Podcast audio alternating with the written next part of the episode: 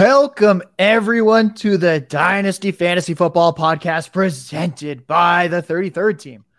I'm your host, as always, Josh Larky. You can find me on Twitter at JLarkyTweets. And joined with me, as always, the star of the show, our lead Dynasty analyst, Ian Miller, at Dynasty underscore. IM on Twitter. Today, we will be talking about Dynasty quarterback rankings in depth. And we're just going to kick the show off in spicy fashion. Who do you prefer in Dynasty between Deshaun Watson and Justin Fields?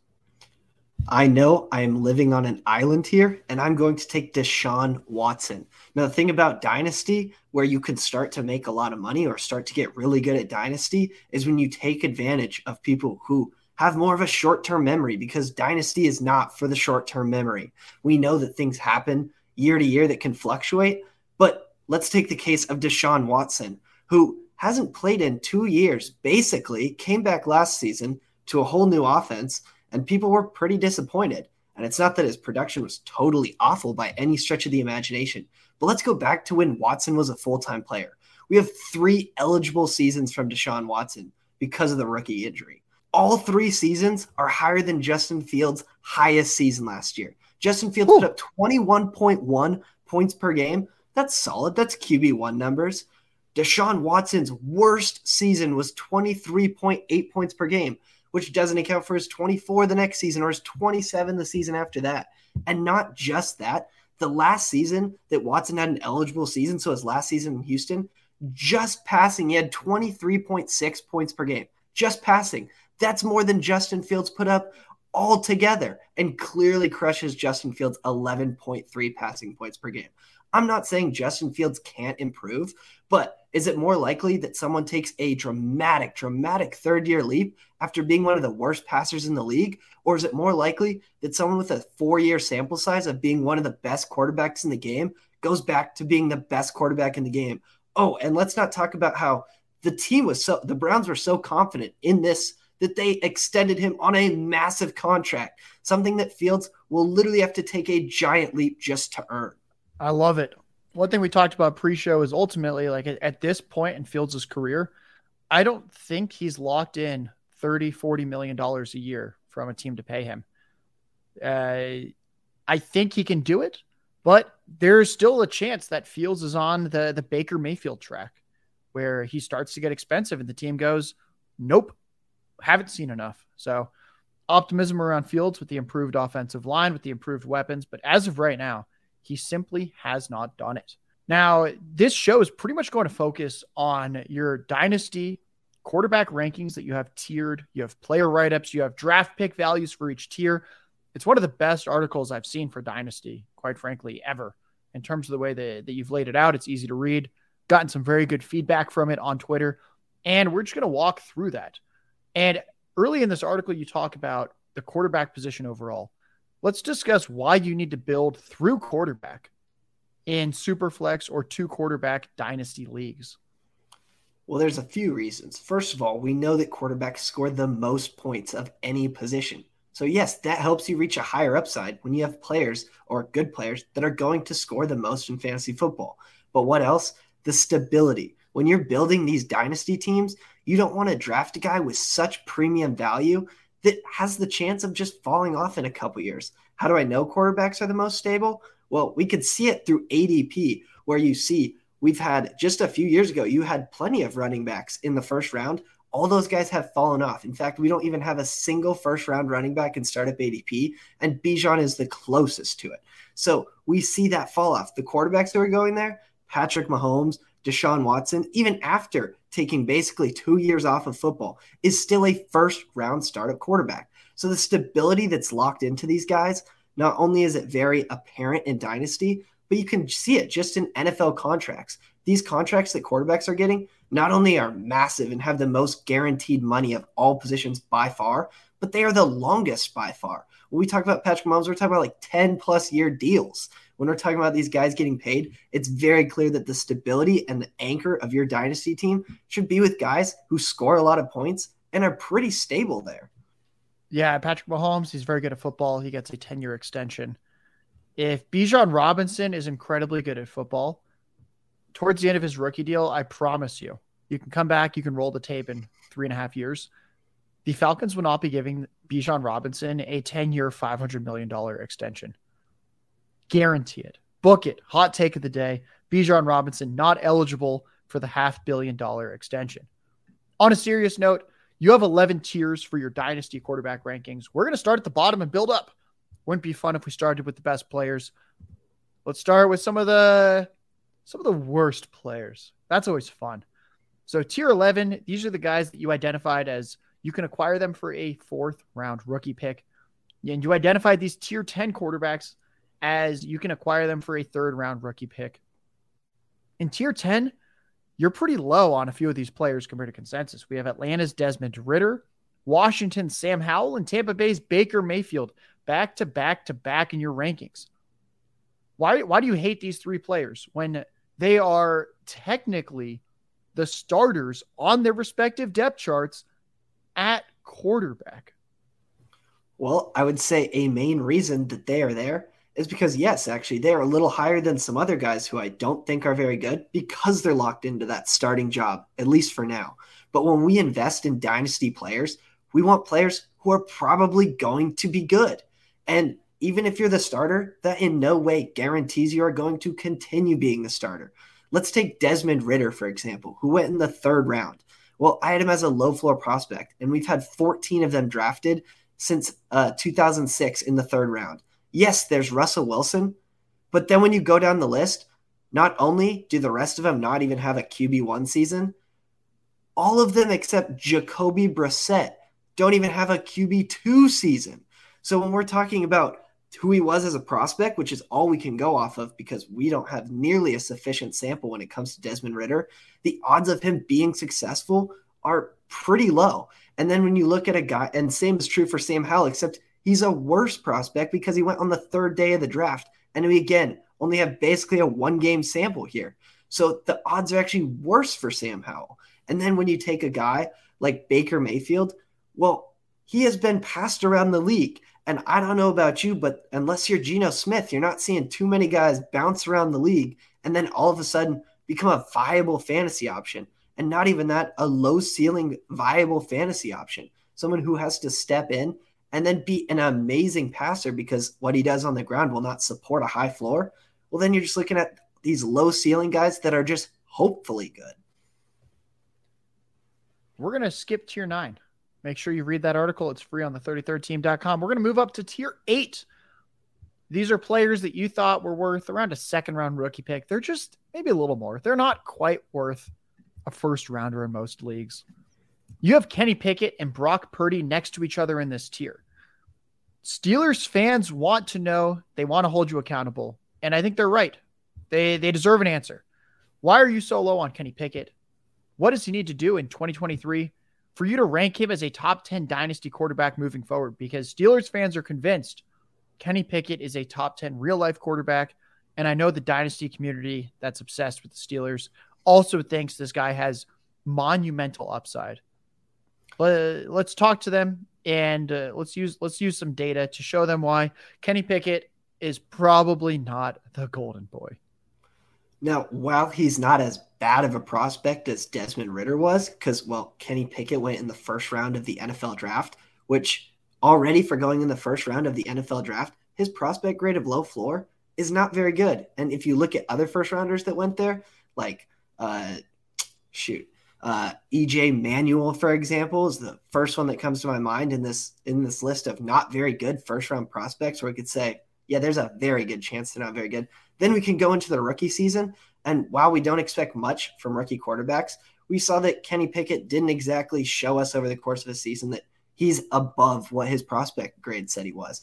A 73 PFF passing grade, 12.1 points per game altogether, including less than 10 points per game passing. Now, while we don't expect much from rookies, even if we expect the leap, well, we don't have that monumental upside with Kenny Pickett. Why? Because he averages just three yards or uh, three points per game on the ground. When we talk about three points per game on the ground, sure, that's good if you're Joe Burrow, who we'll get to later, where you can be wildly efficient on a ton of volume, where that actually kind of helps your ceiling.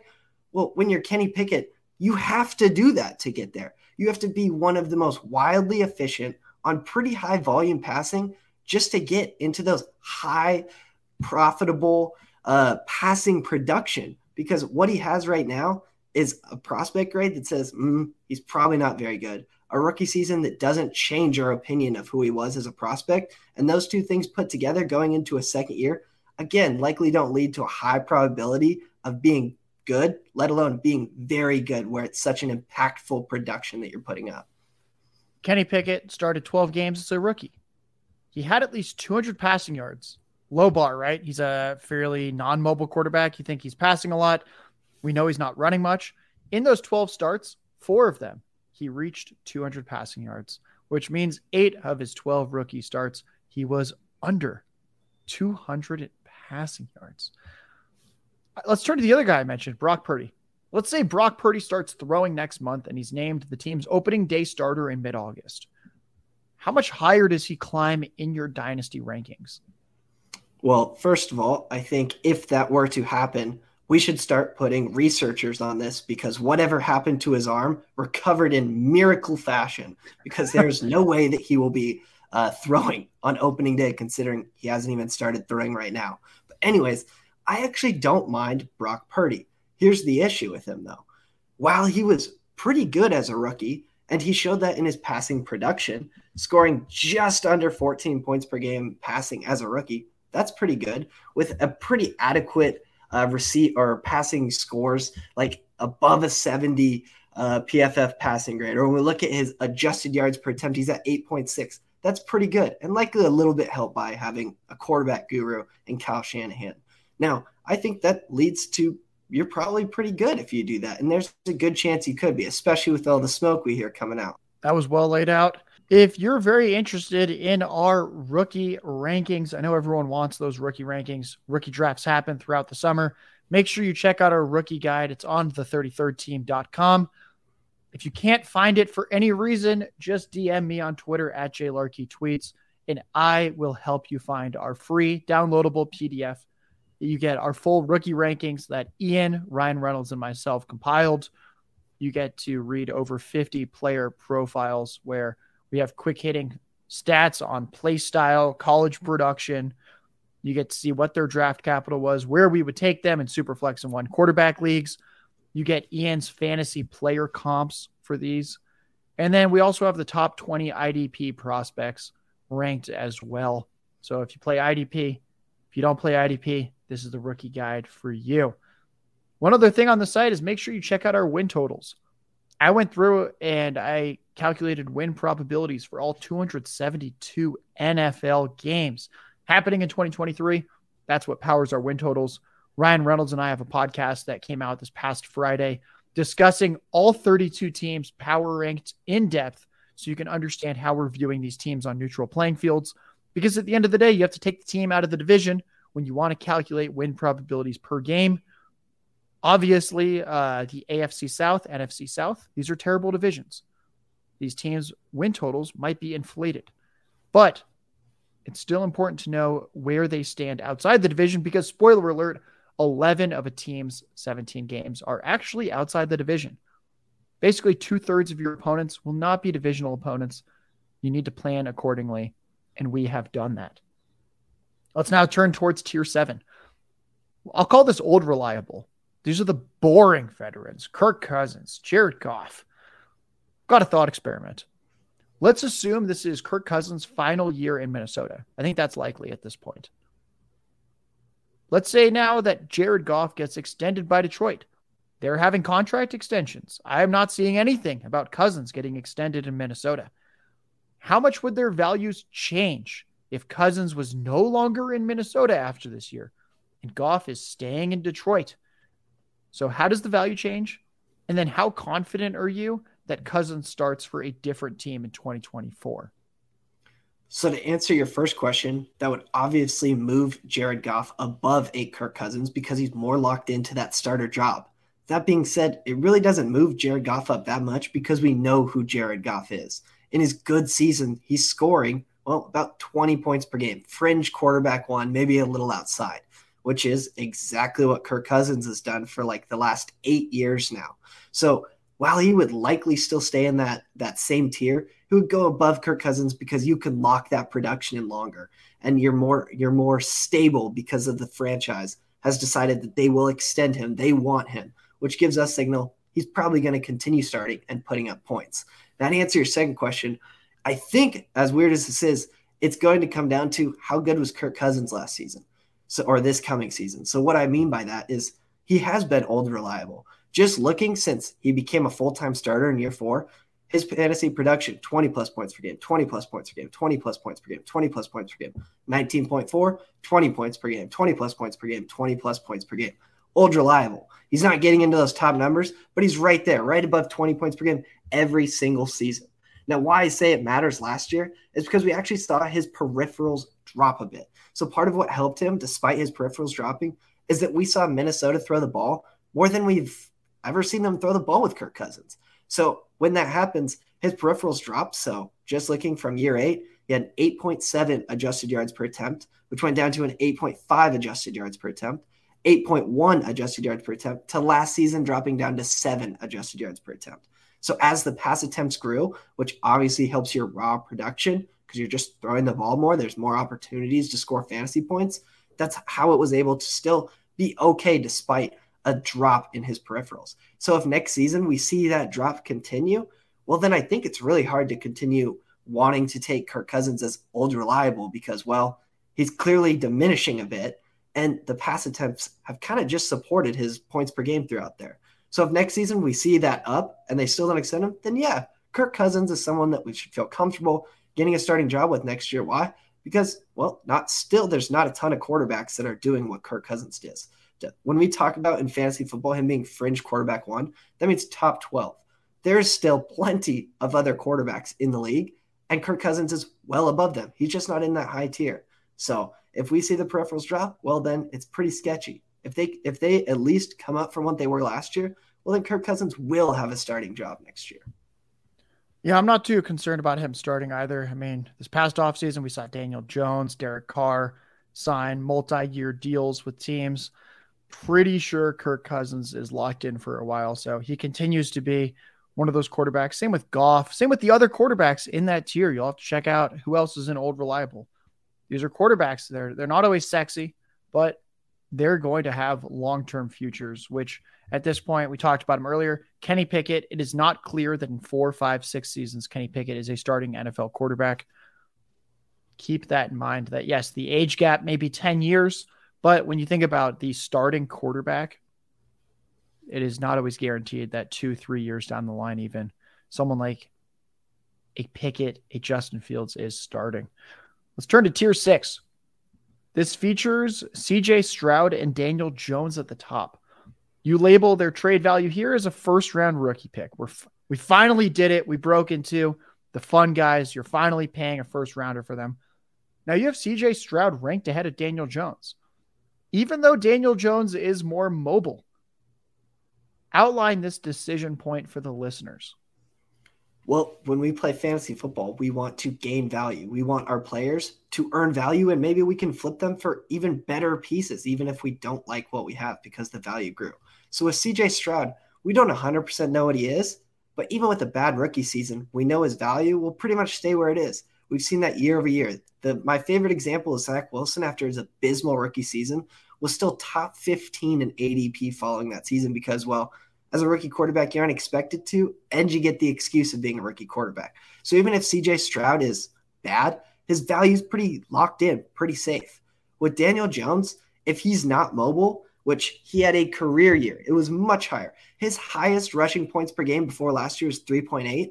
It went up to 7.1, an outlier of a season. We would need to see that again. And not only that, Daniel Jones's most productive passing season was as a rookie. In the last three years, he's never actually got above 13 points per game passing. Remember, we talked about Justin Fields being one of the worst passers in the league, and he was at 11.3 in historically low volume. That wasn't the case for Daniel Jones. In fact, when we look over his entire career, he's never actually been a good passer. In fact, in his four years of starting, he's never had a PFF passing grade above 75. He's never had an adjusted yards per attempt above seven. That's not very good, especially for a guy who is going into his fifth season. Yes, he's locked in, Is the is the production that comes along with it super stable?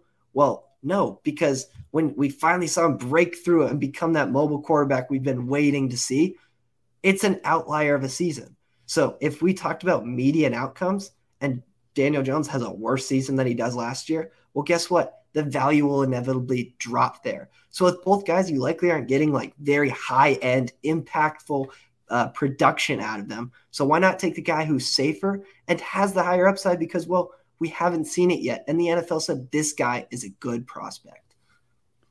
You know, it's very funny. You keep talking about C.J. Stroud and safe. The guy's never played an NFL game. So you might say, "Oh, he's that's there's not safe. This is a black box." My favorite example, you always go back to it. After an abysmal rookie season, Zach Wilson was still the dynasty quarterback 15 after his rookie season. CJ Stroud could be terrible, and the value is insulated because he'd be going into year two when he still gets all the opportunities to remain the Texans starting quarterback. And I think one of my favorite CJ Stroud stats that shows the incompetence of the Texans. The Texans don't have their first round pick next year. They traded their first round pick to be able to take edge rusher Will Anderson at number three in this draft, right after they took Stroud at number two. So even if the Texans are terrible and Stroud is terrible, the Arizona Cardinals are the ones who benefit. CJ Stroud is locked in. He is about as safe as it gets for a prospect where we haven't seen him play yet. We're going to skip over tier five and it's three quarterbacks. Again, this article's free on the 33rdteam.com. Can't spoil everything. We're going to move into tier four. What should our expectations be for Anthony Richardson, who's in this tier? I wrote a piece on the 33rd team about why you should fade him at his current cost of quarterback 10 in 2023 redraft and best ball leagues. But long term, there's optimism. Talk to me about long term expectations for Anthony Richardson. It's kind of funny how it works. I fully agree with Josh that he's probably not someone you want to take in redraft. So for 2023 alone, at quarterback 10. And guess what? I did a projection on the Colts already. I have Anthony Richardson at 18.4 points per game in his rookie season, and that's actually pretty good. But if you're drafting for 2023 alone, and you're drafting him at quarterback 10, well, guess what? He's going to finish lower than that. So that's what we mean. You are drafting him probably right around his ceiling at QB 10 when you're talking about 2023 alone. But here's why we can like him in Dynasty. Because if he does hit that 18.4 median projection that I have him at, well, there's only been 13 rookie quarterbacks to do it. And when I say the names, you're telling me that while we just talked about how rookie quarterbacks are safe, especially one where there's high rushing upside and it's pretty easy to convince yourself on it. These, I'll quick rapidly go through the 13 names that actually put this up an 18 plus point per game season as a rookie. Cam Newton, Kyler Murray, Joe Burrow, Jameis Winston, Andrew Luck, Josh Allen, Justin Herbert, Baker Mayfield, Marcus Mariota, Daniel Jones, Robert Griffin III, Russell Wilson, and Dak Prescott. No matter what, you're telling me, even if he finishes lower in redraft than you want him to, you're telling me that in Dynasty, that that will not be very, very lucrative to see, especially when you know that rushing ceiling is absolutely there. So you are investing in a safe uh, prospect because, well, he went fourth overall. Rookie quarterback values rather safe. And we know that the rushing upside is there. It is so easy to see that the value is safe and that going into his second season, you will have all the upside in the world. And if you're scared about it, you can get off of him for probably a slightly higher price than you paid for. Let's talk about Trey Lance for a second. Trey Lance didn't play as a rookie. His dynasty value was awesome heading into year two. Obviously, things have changed. He had a catastrophic leg injury in year two. But what we're saying is essentially let's say that you watch Richardson as a rookie and you hate the guy and you're like, man, I hate the 33rd team. I cannot believe they told me I should take him at the 102 and Superflex rookie drafts. Like Ian said, it's okay. You watch the tape, you hate him, you'll be able to trade him away for similar, if not better value after year one. That's how it works with these rookie quarterbacks. Now, before we dive into tier three, reminder that this podcast, all of them that we do, the one that I do with Ryan Reynolds, the one that Alex Caruso and Ben Wolby do, the one that Jordan Vanek and Hilo do, they are all in the 33rd Team Podcast Network feed. the 33rd Team Podcast Network. You can find it on Apple and Spotify. Listen, subscribe, give us five stars. Doesn't take any time to do that. And if you're listening and you enjoy this free content, it's going to be with you all off season and during the entire NFL season. We do this for you. You can do that one simple task for us. It means a lot and it keeps podcasts like this going. Let's now turn to tier three. This is my favorite question of the show because, God, I love the hair on these two quarterbacks. Let's discuss the two tier three quarterbacks of Justin Herbert and Trevor Lawrence.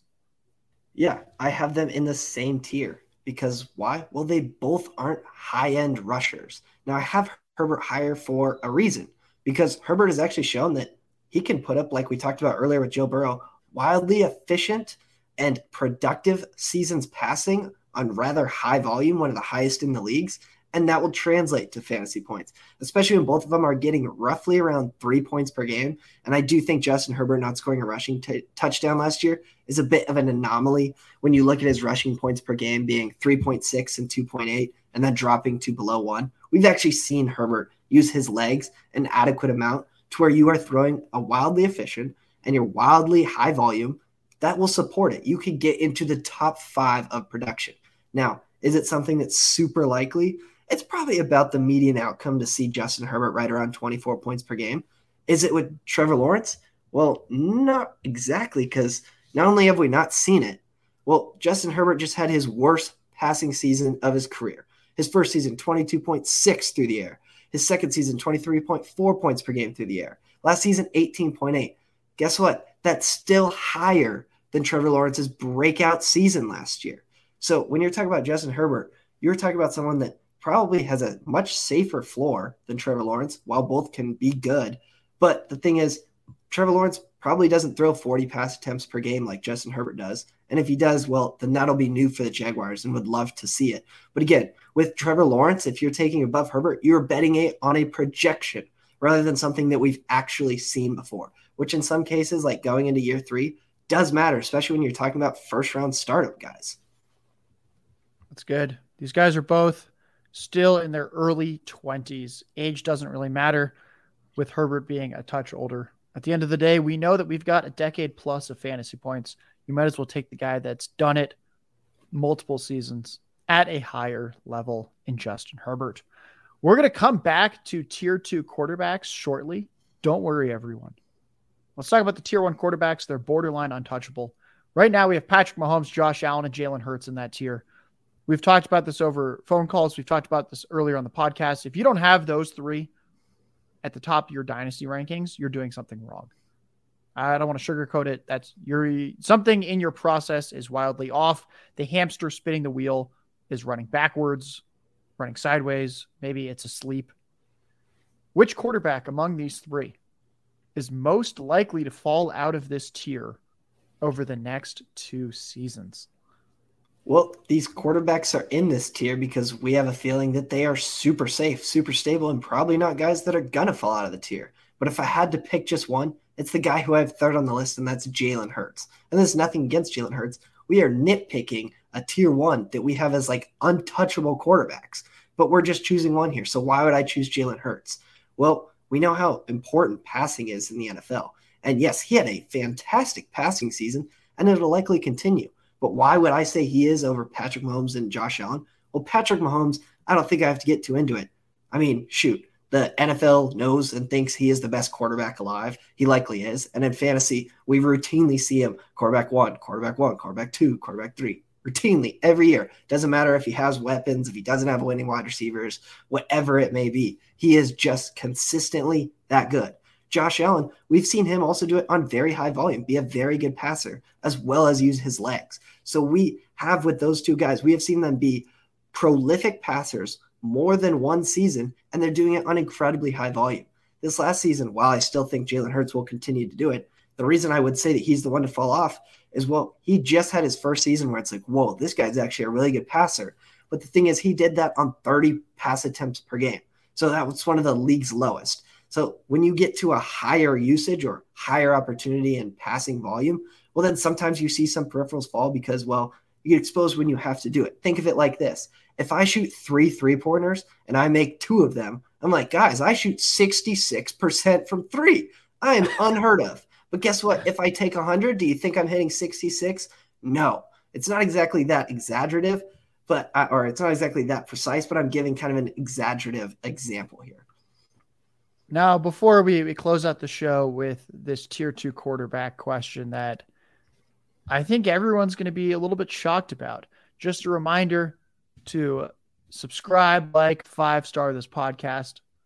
It's in the 33rd Team Podcast Network on Apple, Spotify, wherever else you can get your podcasts. Make sure to follow Ian at dynasty underscore IM on Twitter. His quarterback rankings just hit the site. His running back rankings are up very soon, and we'll discuss running backs in a podcast shortly after that. This is the type of content that's hard to find other places. Transparent, detailed, actionable dynasty rankings for the people. You can also follow me at JLarkyTweets. Reminder to check out our rookie guide. And as I said, if for some reason you want to see some of Ian's content, my content, other content, you, for some reason you don't know how to find it, you can always just DM me. My DMs are always open on Twitter. All right. It's time to close this show out. Your tier two has only two names in it Joe Burrow and Lamar Jackson. Which of those two is more likely to rise up into tier one by next season?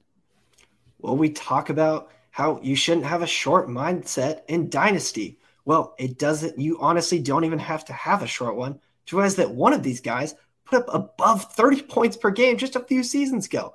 In fact, we're talking a 32.2 points per game. That's simply unheard of. You know why it is? Because Lamar Jackson is the only one that does it. Didn't mean to spoil it right there. But it is crazy what this guy does. And it's like what, what he does on the ground gets taken for granted. What I mean by that is we've never seen a quarterback have three straight seasons of seven plus rushing yards per game on the ground. Guess what? Lamar Jackson has done it four times. And not just that, Lamar Jackson has the highest point per game season of all time on the ground. And you know why we should even be more crazed by that? He also has the highest college point per game scoring on the ground. It's like everywhere you go, you have this wildly ridiculous floor. And we have a history just going back a couple years that the dude put up 32.2 points per game. If you have that on your fantasy team, it doesn't it almost doesn't matter who else is on it because he will win that league for you. He will win matchups for you just going off. And he continues to do it every year, but it's like at this point we've taken it for granted. So what I will say is that by next offseason, Lamar Jackson will be a tier 1 quarterback.